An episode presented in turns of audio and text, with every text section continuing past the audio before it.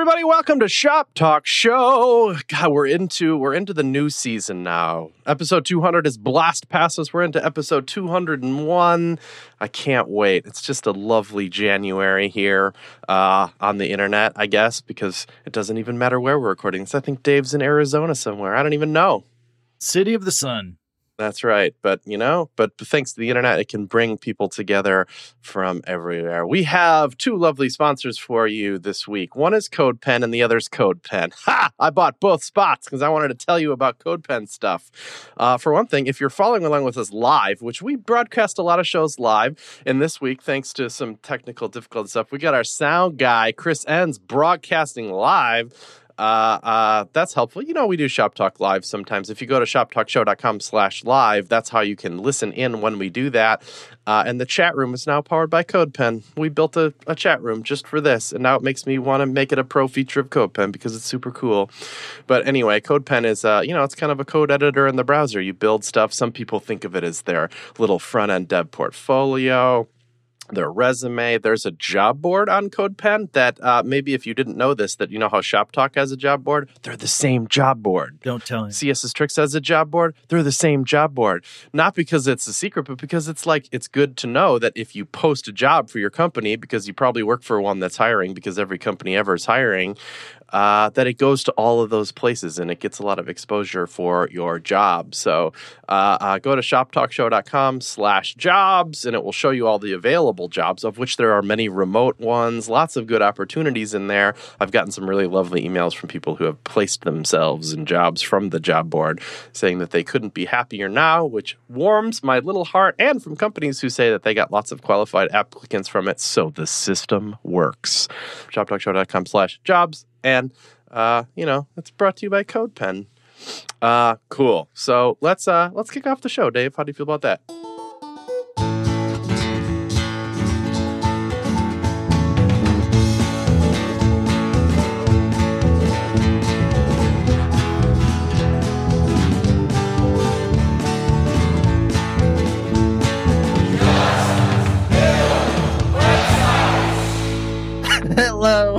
And welcome to another episode of the Shop Talk Show, a podcast about friendship and learning to make friends over the internet. I'm Dave Rupert, and with me is Chris Coyier.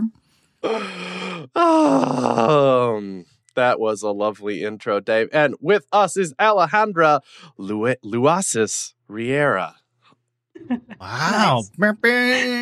Chris, that was actually pretty amazing. Uh, It was great. Thank you.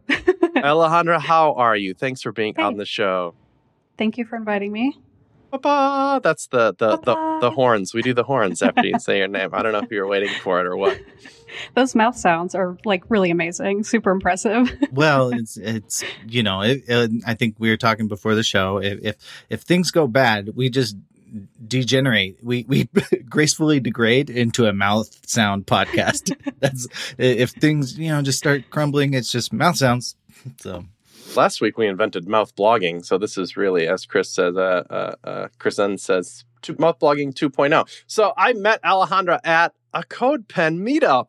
Speaking of CodePen in Chicago, Illinois, not Yeah. so long ago. It was kind of a legendary one because it was it was at Threadless. It was just like a really cool event. Lots of cool ideas were getting thrown around. I met lots of cool people. I met Jake there, who we ultimately hired, and I met Alejandra there too. You remember that day?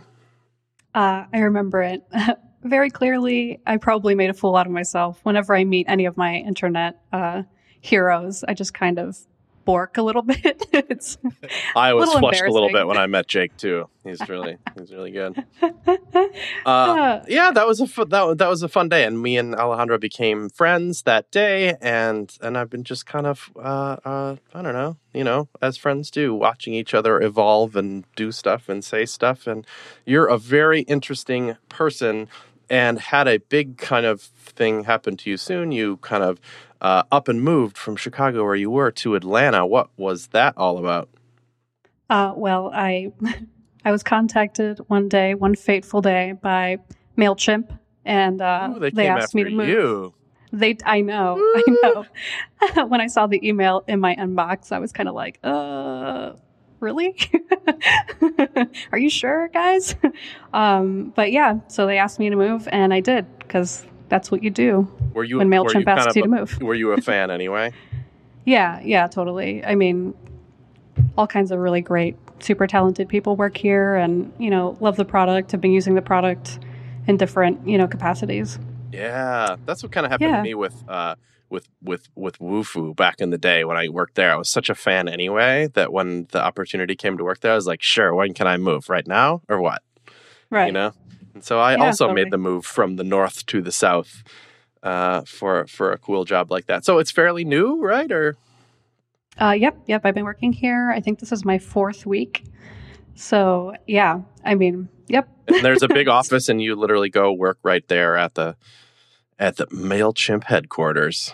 Yeah, it's a huge office where you know we take up two floors. We're almost 500 people now, and um, yeah, it's huge. Uh, I think half of that is probably support, but still, you know, a ton of other people there that I'm learning to. I bet there is massive and- amounts of support. I I didn't th- even Yeah. think of that, but you know, all all apps have some level of support. But I bet particularly in this in this world, I wonder if it's because like it all it like everybody uses Mailchimp. Like it's not this like app for nerds or or, or whatever, or for a specific niche. It's like the verticals for Mailchimp is like anything. Yeah, yeah. We have a lot of a lot of different people using it, and then we have you know, uh, we have these apps, right? So people don't just use Mailchimp. People use um, kind of our uh, my sort of favorite is uh, Mailchimp Snap, which is kind of I don't know this wild little app that we have where you take a picture and you just type in some text and What? then just shoot it off. So it's super simple, and people are loving uh, how restricted What it is is it? and how Mailchimp it is. Snap? Oh yeah, yeah. Yep. Look at this. So it's like Yeah. you want to send an email to like people who have opted into your cool "I want to see pictures from you" thing. Uh, yeah, I mean, you just use lists. I think like Mailchimp proper. I'm still kind of learning. There's a lot to learn here, but uh, um, but yeah. So right, it's just super quick, super simple, and a lot of people are right giving now. us. Chris, we should Um, do this for Shop Talk. We could send pic- people pictures of our outfits. Yeah, outfit of the day. It's good. I like this. Yes. That's pretty cool. So eh, you know, like like a lot of big apps, probably it's kind of one of those things where like there's Mailchimp, but there's also uh Mandrill, right? And there's all these like mobile apps, and who knows what all internally you think of as different departments, right? I mean, maybe from the outside, a lot of people think of like, oh yeah, it's that app where you sign into and send email, and in a sense, that's true. But internally, it's like that plus this plus that plus this. Yeah, yeah, we got a lot of things going on. Question mark. Still learning. Yeah, yeah, totally. So, but So- this is cool. It's cool to get you at a moment where it's fresh like that. You're not, you don't have like the company line memorized yet. I can still. Yeah, no, I don't. Which is, you know, uh, half awesome and half kind of dangerous for me. So. Yeah. yeah. so are you on the the kind of marketing side or the email side or or what where do you kind of find yourself uh, siloed? Didn't they kind of? I, as I recall, that it was kind of like they wanted you to work, and then they're like almost had to like invent a position for you. Is that how that went? Yeah. Yeah. Yeah. So kind of interesting. A position was kind of well invented. I guess there was a need for it, but um, but they kind of pushed me towards a different position that I had interviewed for. Uh, so right now I am the mobile products operations manager, and uh, what that means is I basically kind of oversee people's schedules on the mobile team and make sure that they're getting stuff done when they need to get it done, and uh, Right talk on. to other departments to kind of facilitate the whole process of you know creating and maintaining mobile applications. So th- Yeah. we know about Snap. So no wonder you kind of know about that because maybe Snap is under your umbrella a little bit at work. Mhm. But also, is there is there's probably some like normal Mailchimp app where I like can look at people who've opened my thing and there I don't know I don't know what features of the Mailchimp experience are available through their mobile app, but there probably is one, right? Yeah, yep. There's Mailchimp, Mailchimp Snap. Um, I think we have well, we have a High Five one that I think is still there. um, I don't even remember what it's called. It's High Five something, but it's this game that's super addictive. Um, um, and then we have Mailchimp Subscribe? Question mark. No, it's okay. Yeah, I mean, we I should I should know more about this, but it's it's kind of crazy. Super hectic. Uh, Mailchimp subscribe. I'm going into the currently I'm going to the App Store to see Sure. what we we'll have. follow up with that later. on But it it. all it happened pretty fast, right? They, so they call you up, they they say come down and interview, you go down and interview, it goes pretty well, you like the people Yeah. involved, you're able to, I don't know, get out of Chicago situation pretty quick and went down there. Kind of a whirlwind situation. So congratulations and Yeah, glad thank it's- I'm you. glad it's been going well. So, what's kind of neat is that there's human beings that are now kind of under your umbrella too, or at least their schedule is, or you. And so it's it's basically kind of a management role. So, and you have some experience with that anyway. Is it what is it? What is what is that like in a sense? Do you do you like that role of being like a a manager of people? Hmm. yes, I do. I really do. And I was kind of conflicted uh, for part of my the part of my career where I kind of decided that I that this would be the trajectory of the rest of my career, at least you know, as I see it. Right. hmm uh, my background is in product design, so I've been doing design and front end development and stuff. And going to a management position, it's kind of like, well, I don't want to lose, you know, the part of the work, um, you know, going down in the trenches with people and actually executing stuff. I don't want to lose that part, right?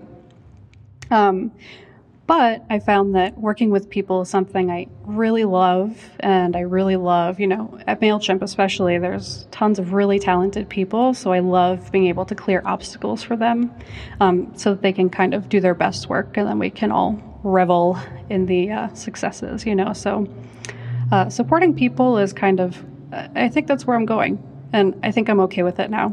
I did take a personality test that told me that I don't actually like executing work and that I like just helping people do it and not actually work? having to do it. Uh, this So- ca- I think I might, you know, I think we might be kindred spirits in that way. Not that I'm afraid of doing work or whatever, but sometimes I feel like my personality test might reveal that in me too. For example, on like the holiday vacations and stuff, a, a lot of like puzzles came up, you know, like literally jigsaw puzzles that we'd spread out over the table. And I found it less enjoyable, like actually putting pieces in than I did like like operationally helping p- other people put pieces in, like sorting the colors, making sure people got up and saw the puzzle from different perspectives, making sure the light Right. was bright enough in the room that they weren't, you know. I was like, "Am I? Is this right? What is happening here?" Like, uh, I'm managing this puzzle, not actually doing it.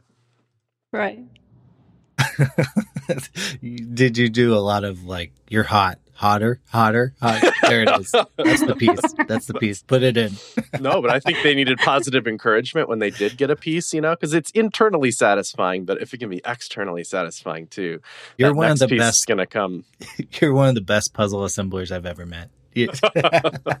It's a joy to work with you. Uh, so that's that's pretty interesting. So so maybe you know your career morphing towards the towards the the people angle of this thing. That's pretty cool. I know mine is too because it just it just happens to have been going that direction a little bit. But historically, how would you have ever known that was going to happen to you? I happen to know just a little bit about your past, but I think it's it's worth worth talking about a little bit like like starting with the school situation like weren't you like kind of not a fan of school in general Oh yeah, no, I hated school. I didn't. I went to school for zookeeping, so I was working in a zoo for two years instead of sitting in a classroom.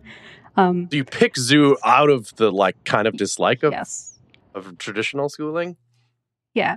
Um, so there's a couple of zookeeping schools. That, okay, rewind. Yep. Um, Yes, yes. Rewind, please. My, I, I go to a lot of zoos. I have a two year old son. This is, he's gonna think you're his hero. Okay, keep going. Yeah.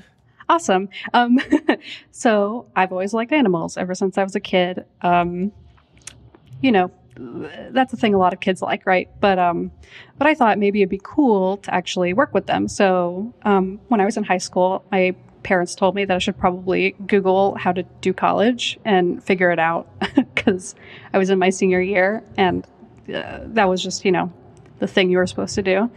Uh, coming from a Hispanic family, like go to school, do the whole thing. Um, so yeah, so I was like, all right, well, I'm going to do something super unconventional. It's going to piss them off. I'm going to go to zookeeping school, and um, I found three different schools, and one of them was in Florida.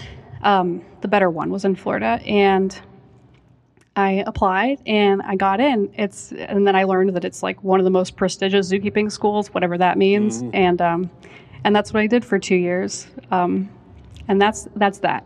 Now I'm not working in zookeeping, so obviously that's not the way I went. But So is that? I wonder if it's a, a little bit like art school or whatever, where like more people go than ultimately become like lifelong artists or something. Maybe that's not a fair comparison, but certainly like like not everybody that graduates from zoology school goes to become a zookeeper. yeah, so zookeeping in general is a really competitive kind of industry because a lot of people want to. Yeah, a lot of people who doesn't want to like. Te- uh, like I don't know, like do all kinds of stuff with animals. You get to touch them, you get to like play with them. Who doesn't want to do that? That's like our childhood fantasy. Yeah, right. I bet that is what it is. Like you, you went to the zoo when you were a kid and you were so mystified by it that that no wonder you. Right. Yeah. How much is like getting mauled by a tiger or wrestling tigers? How much is that in your training? Can you wrestle a tiger? Were there tigers at your zoo cool? Okay, there were not tigers because the a zookeep. Well, there is one in Moorpark, California, a keeping school, and they have lions, which I think is absolutely insane because if you're learning uh, how to lock locks and like being really diligent about that, that's like the core of zookeeping is locking doors. like if you're learning how to do that, we always messed up. We always forgot. And, and that's like the point of school, right? Is you're going to mess up a million times. To mess up with a lion in the situation seems really disadvantageous for everybody involved. Um, so, uh, so yeah, so we had ocelots. Um, I think it's Leopardus pardalis is the scientific name. So we, Oh, I- we all know the scientific name. Yeah. Sure.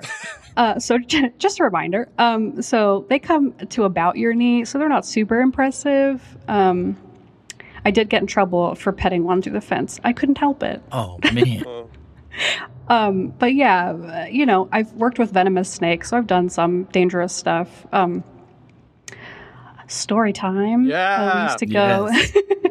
we used to go um, into the park. There's a park um, called Payne's Prairie in Gainesville, and I don't know what it, what kind of park it is, but you're not supposed to go in after dark. And we would go in like at 10 or 11 o'clock at night and walk the entire park like 10, 15 miles overnight, and we would like it's called okay it's called herping.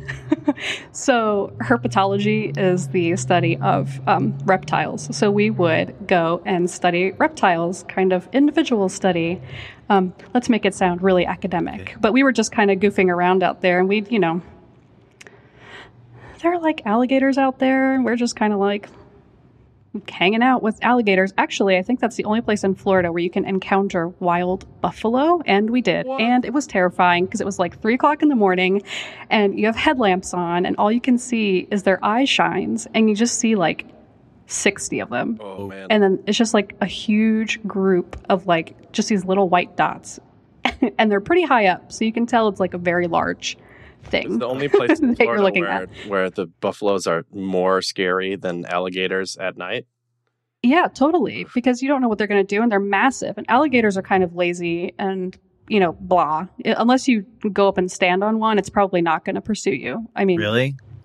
Because yeah, it's kind of like the least of your worries. I'm not kidding you. I had a dream last night where I stumbled across an alligator Last And- night. last night, and I stayed up for about two hours figuring out how I fight an alligator in real life. Because because that's a skill I might need as a parent or something. Um, I mean, it probably But- is. Just run. You're probably I mean, well, I'm not gonna run from an alligator. I gotta like grab its jaws, right? That's that's the, the way to That's do it, thing. right? yeah, and then you put your leg in there. You got to make sure to keep it open, like um, like a car hood. You know, you have that stick that you. Oh, you go all the way. You like, okay, I do that to my dog. You just like put your Yeah. hand all the way in its mouth and lock its put it all the way in there. Okay. Yeah, that's how you do it. Wow. Okay, this is Don't easy. try this at home, listeners. So what is what is herping though? Just to be clear, like is it just like hanging out with animals in the wild, or is there a specific thing? Yeah, so a lot of okay, a lot of my friends from zookeeping school actually went on to do legitimate animal uh, things, but uh, so they you know do it all the time. You go out and you see if you can catch some snakes, uh, and kind of look at them, and it's it's like hunting without guns. You just go and you see if you can find like the rarest, coolest thing. Oh, Um, right on. Look at it, you know, study it, do whatever you need to do, and then let it go and just try to mess with it as little as possible. You know. Yeah, so it's like birding, but for any animal. Yes. We did have some birders also um, as part of our group, but it's not as not as cool at night, you know. Yeah. That's cool. So the so zoology definitely like wins the gold prize for most unusual background on Shop Talk Show Thanks. for sure.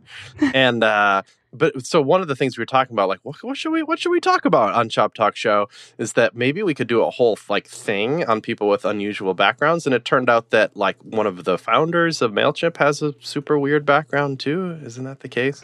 Yeah, Dan, I think, was a sponsored skateboarder of some sort. I don't know. My knowledge of skateboarding is very poor.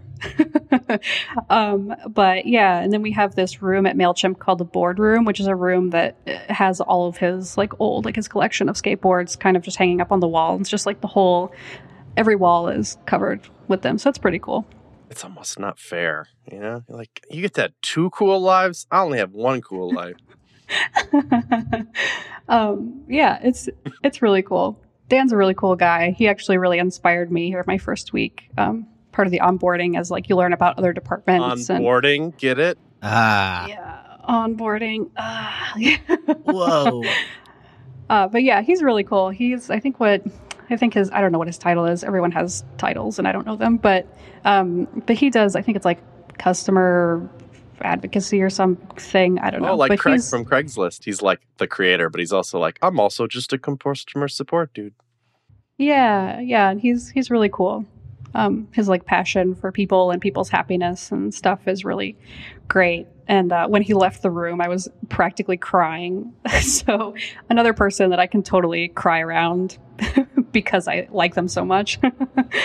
That's great. Let her, let her fly. So, so mobile, um, you know, operations manager is technically the Hmm. title, but it sounds like you ha- are having hopefully some influence and thoughts and stuff on hiring at Mailchimp. yeah, yeah, that's something. It's not part of the role, but um, it's something that I'm super passionate about and um, really just want to get super involved. Um, Yeah, in I think here. that I see, you know, for, from all the people that I know at Mailchimp, it seems like everybody is is has some interest in in in getting more people on the team. yeah, we're we're hiring pretty aggressively right now. Okay, that's pretty cool. Just because because growth and you need them and you got the money for it. Yeah. not? yeah. growth and we're trying to do a bunch of cool stuff and want a bunch of smart people to surround ourselves with. That's the goal. So we just had a show recently with um, Ashe Dryden, and it was all about diversity and you know the a lot of the big things that Ash talks about. So we got we got mostly good feedback on that, and the the the bad feedback we got, and it seemed like basically GamerGate. It was like so wildly, crazily negative that we're just like, okay. Uh, but anyway, I, br- I bring that up because that's, you know, as you're hiring, that's probably something that you're thinking about or perhaps are even kind of passionate about. Yeah, the hiring more women, hiring from the from the wider pool of the world. Yeah, sure. I mean, I'm going to use terminology that she used. Um, I just actually just listened to that last night, but um, marginalized folks, all marginalized folks. I'm just kind of going after, you know, people that, you know, not your typical white dude. And sorry, you know, if anyone's offended by that, but I think Ugh. that we make, yeah, ugh, gross. um, yeah, uh, just trying to get some diversity. And we're already a really diverse organization. And that was one of the first things that I noticed coming here to interview. And um, just, you know, keeping that momentum going. And because we make software for everybody. Certainly So at MailChimp. I mean, really, represent that. everybody makes software for everybody. But I mean, we started the show Right. talking about how the fact that MailChimp is in like, at least I, I, I said this, you didn't, but like, I think it's in like every vertical, you know, like teachers can use it, healthcare people can use it, nerds can use it, eh, like, like Yeah. any kind of blogger under any subject can use. Skateboard, sponsored skateboarders can certainly use it. So it's, it's one of these things like this app is for sure for the world. So maybe the people that work here should be for representative of right. that world. representative. Exactly. Yeah representative of you know just like yeah the world we live in uh, which is a diverse and changing world. And i think that's why mailchimp really appreciates one of our things is we love weird people and you know weird not in a derogatory sense but weird in the sense that maybe you come from a weird you know background. Maybe you were a zookeeper in a past life but we you know really want to see your perspective and we think that you can make a difference in our application you know. Yeah Uh, let's play a let's play a um a word game. Okay. Yeah. it's a bo- it's just the do it. world's boringest nerd game. Uh uh agile. Dave, when I say agile development, what do you think? uh thinking two week sprints uh kanban board uh yeah closing issues jira doing it Oh boy. Doing it. That's pretty Yeah. close to what I think too. Stand I up. get stand up. Yeah, stand up. yeah, stand ups. That's a thing. Uh, that kind of comes from from that world a little bit, doesn't it? Uh, yeah, Yeah. I think of like continuous continuous integration and continuous deployment uh, Mhm. and stuff. And I also think that like it's a overused word or a word that like I can't imagine anybody not being that. It just seems like you just if you say development, it's just automatically agile development. At least I would have until I don't know. I just had I had coffee with someone in my neighborhood, uh, uh, Allie. Uh, uh, she just had moved moved to town from from Chicago and is working at some new place and is actually still working in Chicago at the place. She's talking about how this company is, hasn't touched their website in so long and they're just getting around to the to the agile thing. Like the website hasn't changed in like ten years or something crazy, and now they have some new tech person involved it's like we're going to get us onto an agile thing. So it's not overplayed there's certainly pl- lots of places out there that that don't practice agile development still in w- whatever it means. So it's like i don't know. I thought i'd just set that up and then pass it to you alejandro. What do you do is, is mailchimp an agile kind of place and how do you think of that word? Uh, whether or not MailChimp is an agile kind of place, I don't know. I think that we, or as far as I've seen, I've been here for a month, so I, you know, take that for what it's worth. But um, I think that um, we pivot pretty quickly and we adapt, and you know, we're flexible and we respond, you know, quickly. We don't, you don't have to work through a bunch of, you know, crap to get to kind of the heart of things or to get to the developer that did the thing or to have conversations with the researcher you know you can just kind of go and then make changes and influence the product right away so we're agile in that sense you know that you can everyone can contribute kind of any time i mean there are release cycles but you're not really fighting you know like okay for example working for the government you know to do anything it would take months you know possibly to get through anything so that's that's not I, I wouldn't describe that as being agile but I'm not, you know, I'm not a scrum master or anything. I don't, you know, I'm not, I'm not an agile expert. that's a real Um, thing too a scrum master i had a friend Yeah, who like went and got know. certified as a scrum master Like, what even is that? I don't even know what that is. Um, i think I don't know. Yeah.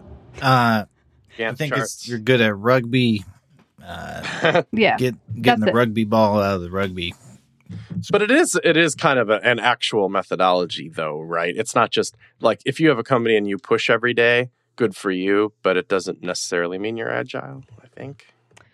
Um, I mean, I think uh, I have, I have, you know, I, a limited under. You know, I didn't go to school for this. I, you know, my career is maybe five to seven years Mhm. uh, in web right now, or in you know technology in general. So, whatever, you know. I don't know what agile is as much as probably the next person knows because everyone has their own definition of it. Um, I guess my flavor of agile or how I think of it is um, and this is gonna I'm gonna kind of use Mark in the chat here, uh, who says um, in a lot of companies, agile is not thinking ahead. Is that what he said? yeah equals equals not thinking ahead Yeah, not thinking ahead. But I think that it's you know everyone is getting behind this overarching goal, so thinking ahead, right? But you just break stuff up into tiny pieces, um, so that you can continuously deploy, you know, whatever, and then also continuously um, add value. So I come from a consulting background, so I think a lot of the way that I think about or talk about Agile is in a very client facing sense. So just trying to make the client feel good, trying to deliver value to the client, you know, Right. That. Yep. Yep. flavor of that.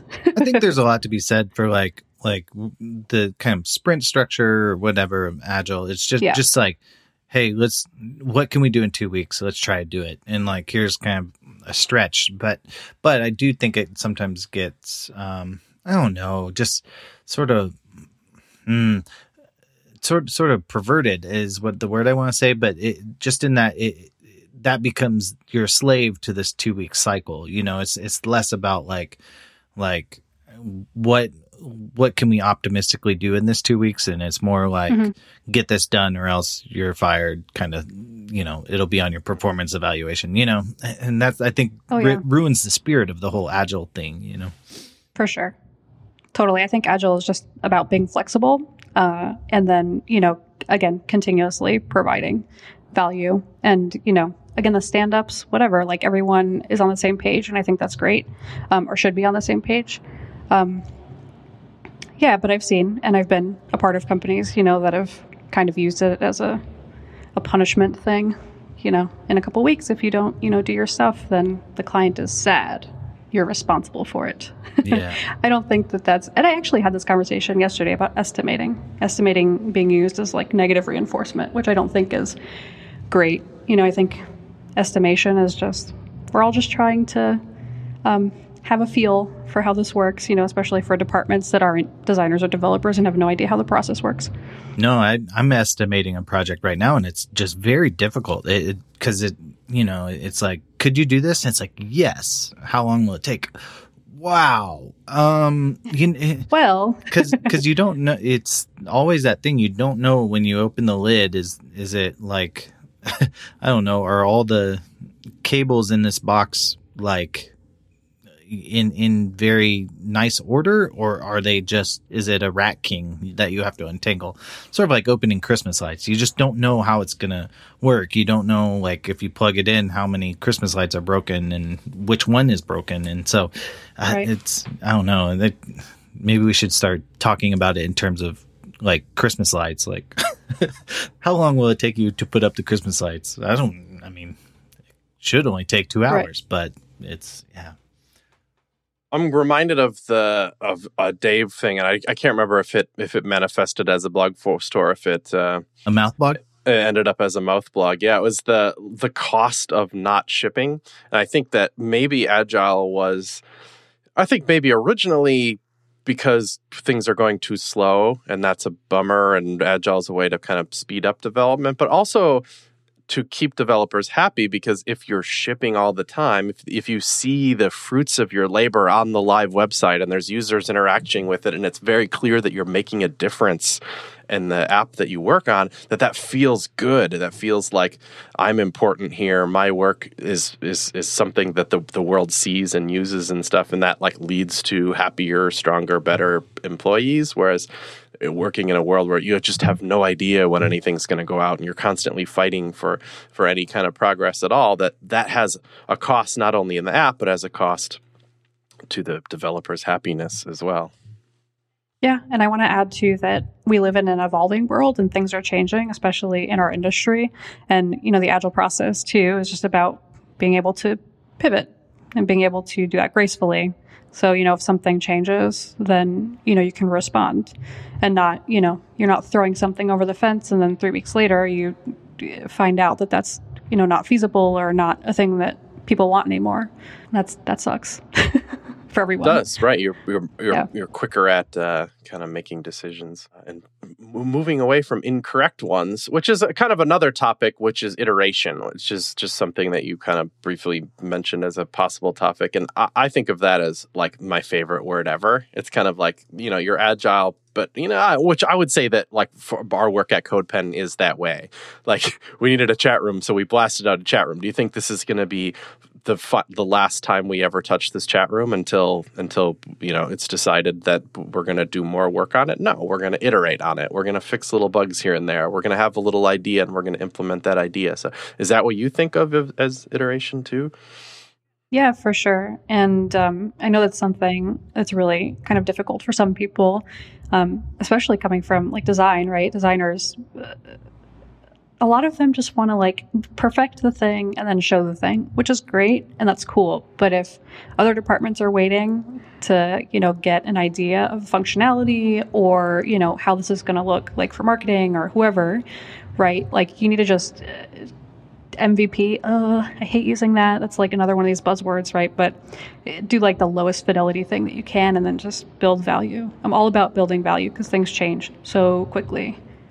that's yeah i wonder if uh, that you brought up design and the concept of iteration is it more foreign or harder or less popular or something in the world of design to think of and embrace iteration than it is for developers? I think so because, uh, you know, the way that people understand design is you have to like contextualize it. So a lot of times, you know, like these high fidelity mockups, mockups, they look really great, and um, you know everything is where it should be, and like you have your menu, you can understand, you know, how the menu plays with all the other components and how like the footer looks, and you know the sidebar, whatever, right? And you know, doing lower fidelity things, sometimes uh, things aren't as clear, and especially in client work, it's really hard for clients to understand. Um, you know, like if you draw on a piece of paper, they're going to be like, what is this? This isn't like, is this what my website's going to look like? This is stupid. You know, like I can't understand this. And a lot of times for clients, you have to do mock-ups. But, um, at least in client work, I learned, you know, how to be like, no, I'm not going to do mock-ups for the whole thing. I'll give you one or two and then do the rest sketches. So you understand like the flow of the thing. Right. Um, but yeah. I wonder if I, I certainly probably am guilty of it too. Like once I've designed something, it's a little harder to throw it away. It's a little bit, it's like harder to kill the darling or whatever, as yes. as they say. And it's like because it is the product. When you're the designer, the the thing is like the final thing. It's what people use. So like it's it's harder right. for you to just be like, oh, we're going to throw that away and do something different. Or maybe uh, in the code world, you can do something completely differently, but the end result is is kind of the same. So it's like doesn't right. feel as like bad about killing it. Well, but then marry the two, right? Like designing in the browser is a thing that can work, and sometimes it requires pairing if your designer doesn't code, and um, and that's okay, right? But you can see it evolve, and I think that people, anyone who kind of finds it hard to show something that's not absolutely perfect, I think you know they can learn to love iterating, and they can learn to love the evolution of a thing. Uh, and so now you find yourself in the world of of what's clearly product design. Mailchimp is a product company, and, mm-hmm. and but it hasn't always been that way for you. You've done the agency thing, right? So uh, do you find them wildly different, or? I don't think so. I think that you know both types of environments face the same challenges. There's people here that love you know doing the mockups, and we do mockups for everything, and then you know functionality changes, then you have to throw it away and then start over again. So it's just about like bringing stuff more like to the middle. And I think that, you know, the consulting background is not like a total waste, right? Because I come from this like, you know, get it out quickly, iterate on it, um, present it to the client looking totally awful, you know, and just explain it to them. I come from that kind of background. And um, we have some really super talented designers here who do like beautiful work. But sometimes things change, you know, things change. And that's just how it goes. So just everyone kind of going towards the middle. Because I think I can be a little aggressive too with that. Just write it down on paper. God, ah. you know. so certainly you're I like you did like an anger drawing yesterday. This, this, is what a rage click you know. looks like. It's, it's, just like draw it, just draw it.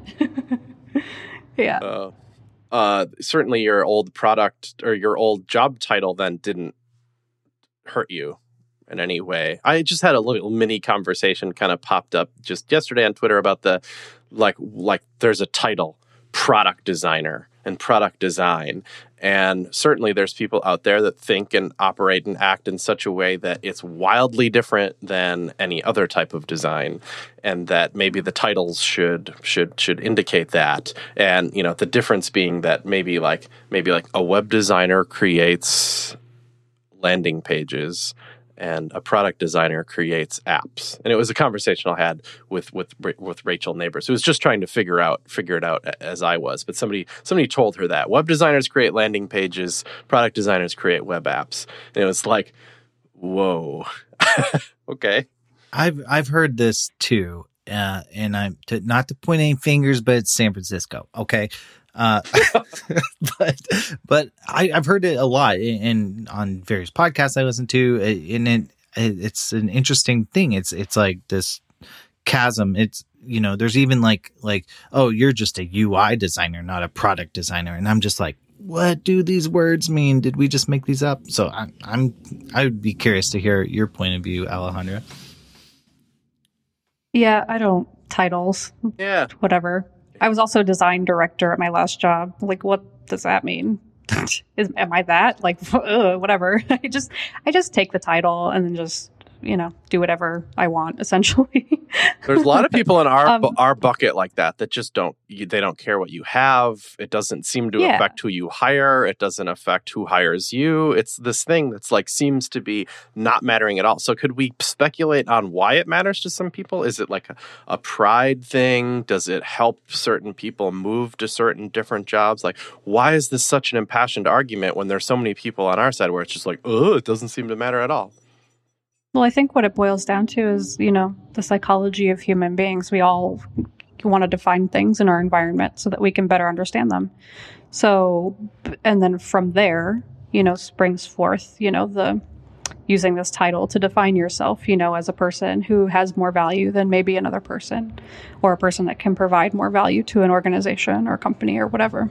Almost like you have to create the distinction so that you can, I don't know, so it becomes more valuable or, or I don't know, like you're doing exactly what you want because you've created this distinction. Is that, am I on? I'm, I'm talking. I like thinking of it as the abstract. like I like Alejandra's idea that it's like a deep seated human desire to do it, and maybe there's a scientific angle too. You know, like zoologists, you know, they have very specific names for things. You know, you can't just go around calling it the oh, call it the the big old hose for a nose. You know, like Yeah. no, that's, we call those elephants. You know, or the elephanta. Is that the scientific? I think uh, Latin. Big Chris, we all know the nuts. Latin name. Come on. but we had to do that so that that everybody understands you have scientific names that transcend languages right i think that's how they work Right. so that everybody can Mhm. call this uh, you know a thing a thing or whatever like everybody agrees on this one particular name maybe that's useful so that titles kind of transcend companies so they might not you know the title is like eh whatever at this company but it means something specific so that if you move to a different company it means the same thing there Well, I'm also reminded we did not have the term front end developer. I think even when we started this podcast four years ago, it, like it was a very nebulous term. Um, it is almost Dan Denney creating front end development comp. i know i think he did like let's credit Dan Denney for it let's give Dan Denney credit. Um, uh, I think you know it. It almost wasn't a thing, a tangible thing, until like enough people identified with it. So maybe that's what's going on now, because it's very clearly a thing to me now. But, but yeah, I don't know. Right. Again, I think it's just we're just trying to label things so we can better understand them. Just because, you know, this has turned into this whole thing. Web development and app development and everything has turned into this whole. You know, research wasn't even a thing until recently. You know, UX. Like, where did that come from? Uh, so it's like, yeah, we're just trying to understand our environment and then use that to our advantage. Like for me, the title design director. I was just like, okay, this is stupid, but I'll take it and I'll put it on my resume and then I'll probably get a better job because of it. Like, so for me, a woman who's Hispanic, it's great to have. I will take whatever title you throw at me, like the more important sounding, the better, only so I can put it on a piece of paper and someone else can say, like, oh, design director, this person, you know, whatever, they can do it. Um, whereas maybe if I had something else, just designer on there, they probably wouldn't understand maybe that I manage people and that I can see things kind of higher level, the other things that design directors, like that title implies. Um, but I mostly think that titles are useless and a demonstration of knowledge of the industry is probably more valuable. Fair. Let's uh let's do a few questions. You up for it? A little combo question answering action. Meat and potatoes here. Uh, Yeah, I'll say normally we'd have a sponsor break, so I'll just remind you that you should look at the, the pro features of CodePen, which are robust and amazing. For example, you know, you're in this real time chat room. Every collab mode session and professor mode session on CodePen has a chat room kind of built into it. It's like so. Professor mode is any pen that you own.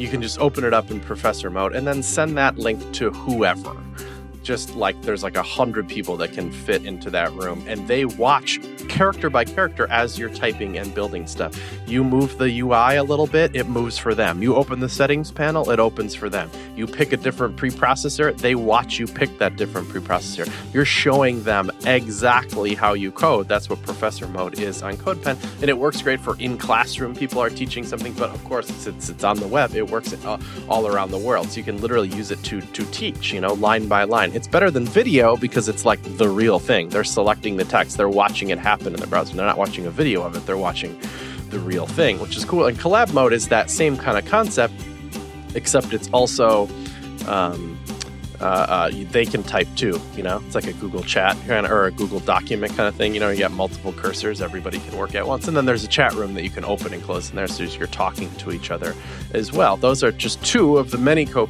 uh, uh, features that you get on CodePen. You can upload um, assets, drag and drop, like you need a special CSS file, you need an image or whatever. Drag and drop that sucker on there and get a URL to it and use it.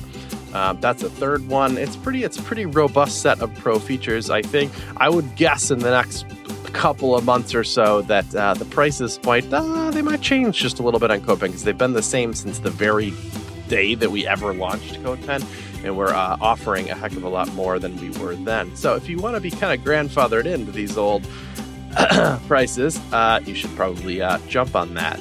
So uh, enjoy. All right. First question comes from Gwen Jones, and pronunciation on her name like Gwyneth, but without the F. And for that, Gwen, I'm going to give you 10 Shop Talk points, uh, which you can use anywhere because I really appreciate uh, that level of humor. Um, hi, I'm a front end developer with a young family, full time job, etc. So time is pretty limited for me learning uh, new things. I do manage to spend around an hour each day, but I'm not getting the most value for my efforts. I recently uh, started studying towards a Microsoft certification, but I just wanted to see if you had any tips, especially around how many new things you can reasonably expect in, say, a year. Gwen Jones, signing off. Uh, how many reasonable things you could learn it's kind of weird to, to think of it in that way, right? So Gwyneth has a new family, is trying to stay up to date and like learn new stuff to become a better developer, and uh, is finding a hard time doing that.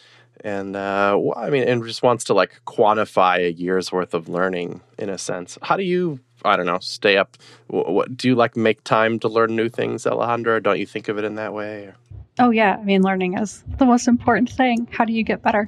Otherwise, you know, um, man, it's a tough question, especially with kids. I don't have kids, so mm-hmm. I can learn for, you know, essentially six hours a night after I get home, you know.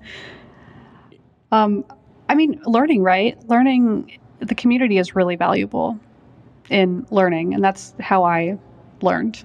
And I think it's more effective because you're around someone who probably has like a real project going, and you can kind of see like the development environment and all the things that sometimes aren't explained in a course on the internet. Mm-hmm. Uh, I you know I, I, I watch Dave regularly jump into to new worlds. I mean, the big obvious one was the Windows thing, but Dave is all the time doing crazy projects and digging into libraries and playing with VR and playing with games and playing with some new library. And I find Dave pretty inspiring as far as his jumping into new things. Yeah, I, I would. It's hard, uh, especially with the young family. Uh, I have a two year old and a four month old, and um, you don't sleep, so you're kind of operating on zero at that point. Um, it's it's hard, but I think I think it's it's two things. Um, just um, you know, I I'm gonna throw out something. I'm not endorsing, but like Treehouse and Code School, those are kind of really good companies for for just I, I found like the ease of use and, and ease of like coming back to be really good. I, I, it's just kind of like a okay, I can pick up where I left off. Um, but I, I, think it's going to take you know maybe some negotiating with with your partner like say you know hey i maybe want one night a week where i kind of learn things and is that okay can we kind of agree on that uh, that might be helpful um, and then uh, the other thing uh, just maybe if if your work can maybe assist you like you just say hey i like learning new things. I think there's kind of more cutting edge technologies we're kind of not using and i'd love if i could you know spend half a day or some you know something kind of like continuing education style uh, that might be really uh, something beneficial or find a job that kind of lets you um, learn new things or try new things. Um, and again, job mobility is probably tough, especially if you have a young family. So, um, anyway, I, hopefully that helps. I, I think it's all about just uh, also kind of learning about yourself, like what you're good at or what you what makes a logical jump. Um, because I'm always like, how can I hello world as quickly as possible so I get a taste of it and then see what like see if I want to go deeper. Um, so that's that's helpful. One another thing I can recommend is Wes Bos's React course. If you're interested in React and you've heard like, oh, React is the next cool big thing. Um, I did it and in like one day I like had a React Firebase app thing going in like one day and it that's pretty cool. So um, kind of like satiates your knowledge um, knowledge bone? Yes the knowledge bone in your your head bone that wants to learn things so. There's a little bit of just build websites in here certainly. I would think that like just just slugging through even though you're not enjoying it learning new things is like ugh why bother?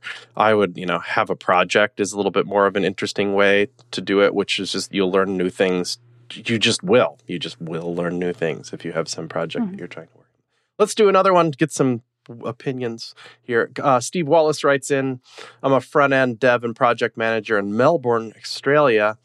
I'm still undecided about the use of web fonts in body copy. Uh, to date, I'm still using web safe, super readable fonts like Arial, Verdana, Tahoma, etc. As with everything web, this is improving all the time, but I want to know your thoughts. So, Steve is particular. He, uh, maybe he's using web fonts for titles, but not the body copy. Any thoughts on that? Use what's readable. I'm a weird designer in that I just, gotcha. yeah, like if that's, I mean, why are you writing? You're not writing for it to look attractive. You're writing so people read it. I mean, if you're using like these Arial, whatever, I don't, I don't look down on anything as long as it's readable. you're good. Hmm. Lovely. That's wow, nail in the coffin. That was good.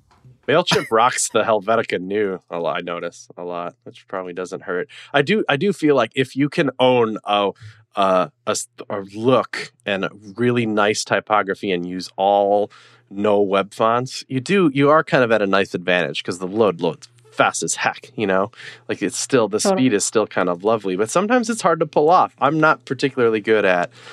Uh, well, most things really, but I feel like it's rough when you know you see some other app that's kind of owning Helvetica, and you're like, I could I could replicate that, but it's like, God, they they're really rocking that. So like, it feels like almost you're stepping on their toes, even though how can you possibly be? But I don't know.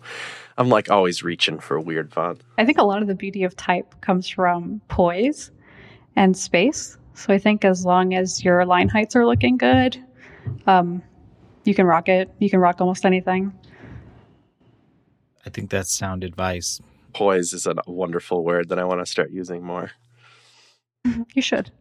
All right. Well, uh, let's see. We got uh, let's do this one from Colin Fitzmaurice. Writes in, what apps, if any, do you use to manage tasks that you need to complete your projects, and why? So, what tasks, uh, uh, Alejandra, do you kind of rely or or what apps do you rely on to get work done? This is gonna sound so lame because I'm on a mobile team, but paper, mm-hmm. like pen and paper, pen and paper, and I actually just bought a pack of Gelly Roll uh, pens for my planner. Um, yeah, I keep it really uh, very technological welcome, welcome very to modern. the 1933 Shop Talk Show. well, I'm not on a typewriter, so that's good. Uh, I am using fancy, cool, glittery pens. But um, yeah, I use a lot of Google Calendar, especially since I have to manage the schedule of many people, um, including people not in my department. I have to kind of coordinate with them and so I use Google Calendar that is supplemented by, yes, good old pen and paper. I have one notebook that is just kind of like my scribble book. So I just, whatever thoughts are in my head, I just dump it into this book. And then I have a planner, which is where my final stuff goes. And I really like the planner because I can sit down in the morning with my coffee. I can read through the planner. You can do the same thing with your Google Calendar, but it just helps me kind of organize my thoughts and write notes in the margins. Um, so, yep, super old school. Uh, I can go. I use a lot of email just because that ends up kind of being my like immediate to do list, or like generally like the three to four days chunk is a lot of email stuff. I keep a Trello board, only a group Trello board. I've I've recently one of our uh, Rachel, one of our new employees at at uh, CodePen, we have the CodePen Trello board, which we use as like specifically not issues. We use it for like ideas, ideation. So Trello is something that we use, but she uses her own Trello, personal Trello board for like figuring out what she's got to do and stuff, which I think that's interesting and clever. But we also use GitHub issues, and we have both a private tracker and a public tracker at CodePen, which is cool. So we, we're constantly that we use that as kind of the to do list, and you know, uh, like what needs to get done. Well, basically everything in both of those issues. Uh, I'm not afraid of paper as well. Not so much as like a productivity thing, but just like I scribble stuff down. If I'm on the phone, for sure, I'm on paper. I like that. Uh, you might want to look into i just got one of these in the mail. I haven't started using it but it's a wipe board it's a notebook a nice high quality notebook but all the pages in it are like uh, uh, you know like a like a marker board. So you can write in it and then just wipe it away. So i don't know theoretically if you if you used it a ton it would be a little bit more economically or you know you're not wasting paper is the point. Uh, we use Slack for communication, but it also ends up kind of being like a thing that you reference for things to do. Uh, so in my version of a personal Trello board, it's like I have the name of a project .md. Like I keep a markdown file that's just like my thoughts, my like world that needs to be addressed. And so I have a bunch of projects, and then I, I drag them into the dock in OS X right by the trash can where you can put files, not apps. So at any point, I can click the name of that project and open up the little markdown file that's like my little personal to do ish thing. Uh, and I definitely use Calendar as well. I like Fantastical on Mac. Apps. I uh, I use a lot of post-it notes. Lots of post-it notes. Uh, uh, Daniel Burka introduced me to this uh, kind of like a oh no, you write like one big thing on a post-it note, and then you write three medium things, and then some small things. Uh, that's been kind of kind of my thing. Is like like what or I'm more like what three things do I have to do today? Can I break my day down into three things plus other things? Um, and and then I try to tackle that. Um, it's so funny that we're all kind of we all have kind of analog or near analog systems, but um, I yeah, I don't, uh, for me there's nothing more gratifying than like scrunching up a post-it note and throwing it in the trash. That means it's done. And then I've started even like in my brain trying to make like what's what's a task if I just do it's gone forever like pay pay quarterly taxes or something and then it's done forever and I don't have to like or at least for 4 months then I like to do those tasks first or I like mark them like I don't know I put a little line by it to say hey if this is done it's done forever and that helps my brain. So I like that. GitHub issues I have a GitHub issues for myself um so that's for ideas so they don't die. So yeah, mm-hmm. that's my my setup. Very cool. We should probably wind it down. Yeah, we need we need like a sad violin whenever we, we wrap up a show. But uh, Alejandro, thank you so much for uh, coming on the show. Uh, if people aren't following you and giving you money, how can they do that? And what's one thing you'd like to plug before you leave? Oh my gosh. Well, don't give me money, please. It's so awkward. Um, but for me, because of the person I am, but, um, you can follow me on Twitter. It's a really long handle, but just type in something and you'll probably find me. Um, or you can just kind of shoot me an email, Alejandra at MailChimp. Pretty easy. Um, yeah, thanks, Pam. Or you can give me money. That's fine too, I guess. um, and one thing that I'd love to plug is we're always looking for great designers and engineers, especially on the mobile team. So um, if you just want to holler, um, we'd love to hear from you. Great. Well, thank you so much for, for coming on. Thank you, MailChimp, for, for uh, letting us talk to you. And uh, we really appreciate it. That was a great conversation. So, yeah, thank you for having me. All right. Well, and thank you, listener, for tuning in in your podcatcher of choice. If you could do us a favor, vote us up, star, heart, favorite, five stars. It's just that easy. Uh, that's how people find out about the show. We really appreciate it. Um, and yeah, thank you so much. And, and, follow us on Twitter at Shop Talk Show for tens of tweets a month.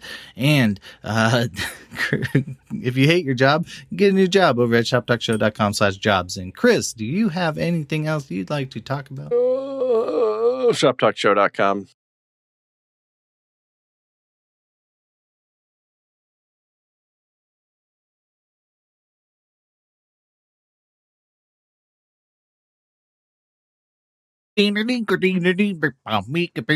I don't have the